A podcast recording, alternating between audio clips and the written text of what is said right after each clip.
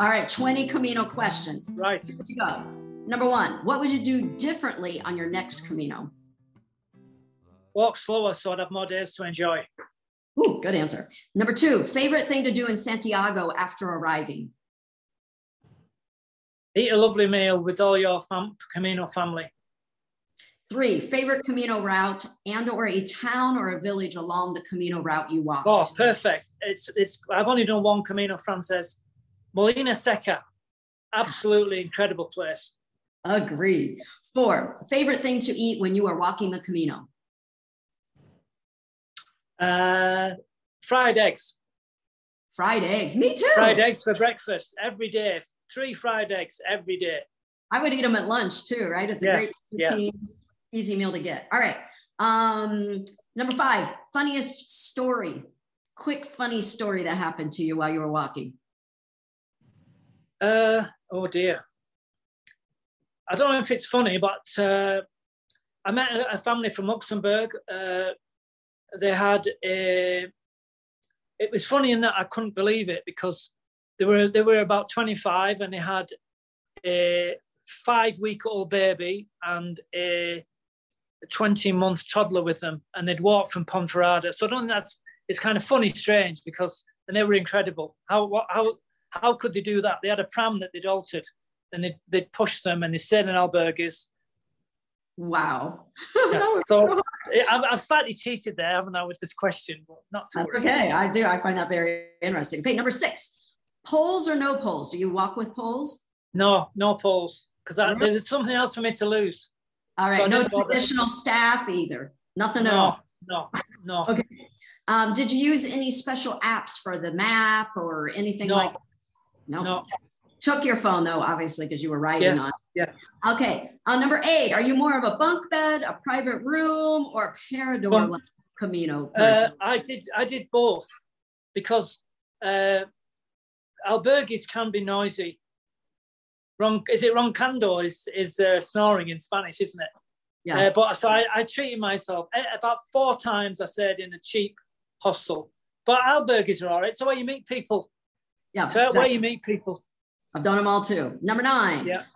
Oh, do you prefer to walk solo, like as you're walking during the day, or would you prefer to walk with a couple of people as you're walking on the path?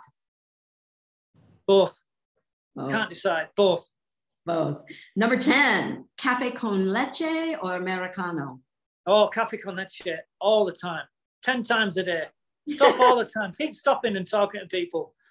And do you still do that at home since you live Yes, in absolutely. We've got lots of Spanish friends here. Can't understand a word they say. No, my Spanish isn't bad actually. How about how's your Spanish?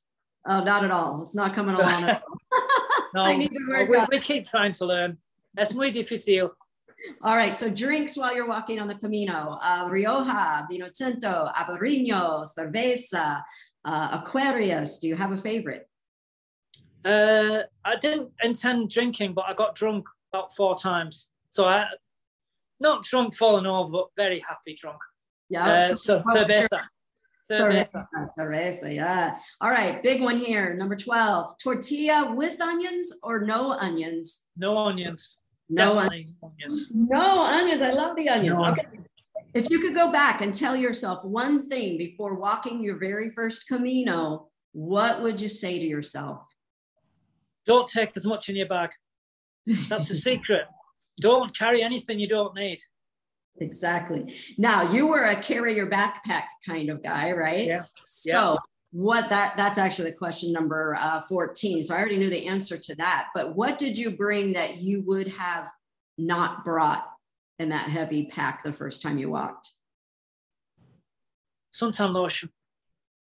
You wouldn't have brought suntan lotion. I, I, I said it went in April and we just didn't need it. And then so I carried this quite large bottle of suntan lotion because everyone said you need to do it because Spain's so hot. And uh, after 10 days, it was cloudy and I threw it away. And the 11th day, it was, uh, it was 32 degrees the day after I threw my suntan lotion away. I think I did that same thing with my suntan lotion recently. But uh, you know, just a reminder to everybody that's watching, you can buy suntan lotion here. Don't worry. There's shops everywhere. Absolutely. Exactly. All right. Um, this is going to be hard for you to answer, but you got to narrow it down to one person, a pilgrim family member right now in this moment that you're really missing. John from Australia. John from Australia. 16, yeah. a time a time the Camino provided for you or Camino angel helped you specifically or you helped someone.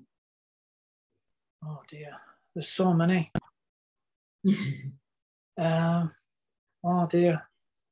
I can't there's a hundred of them.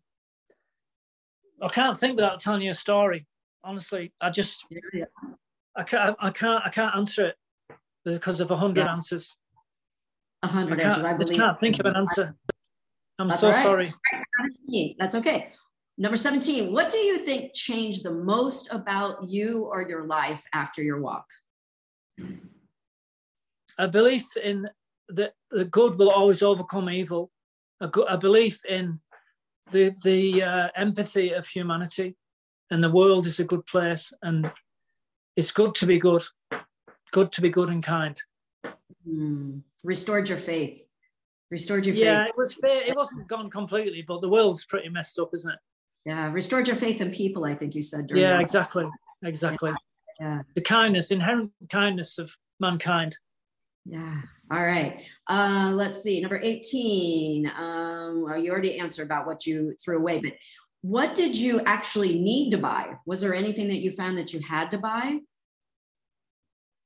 Well, this will seem a silly answer.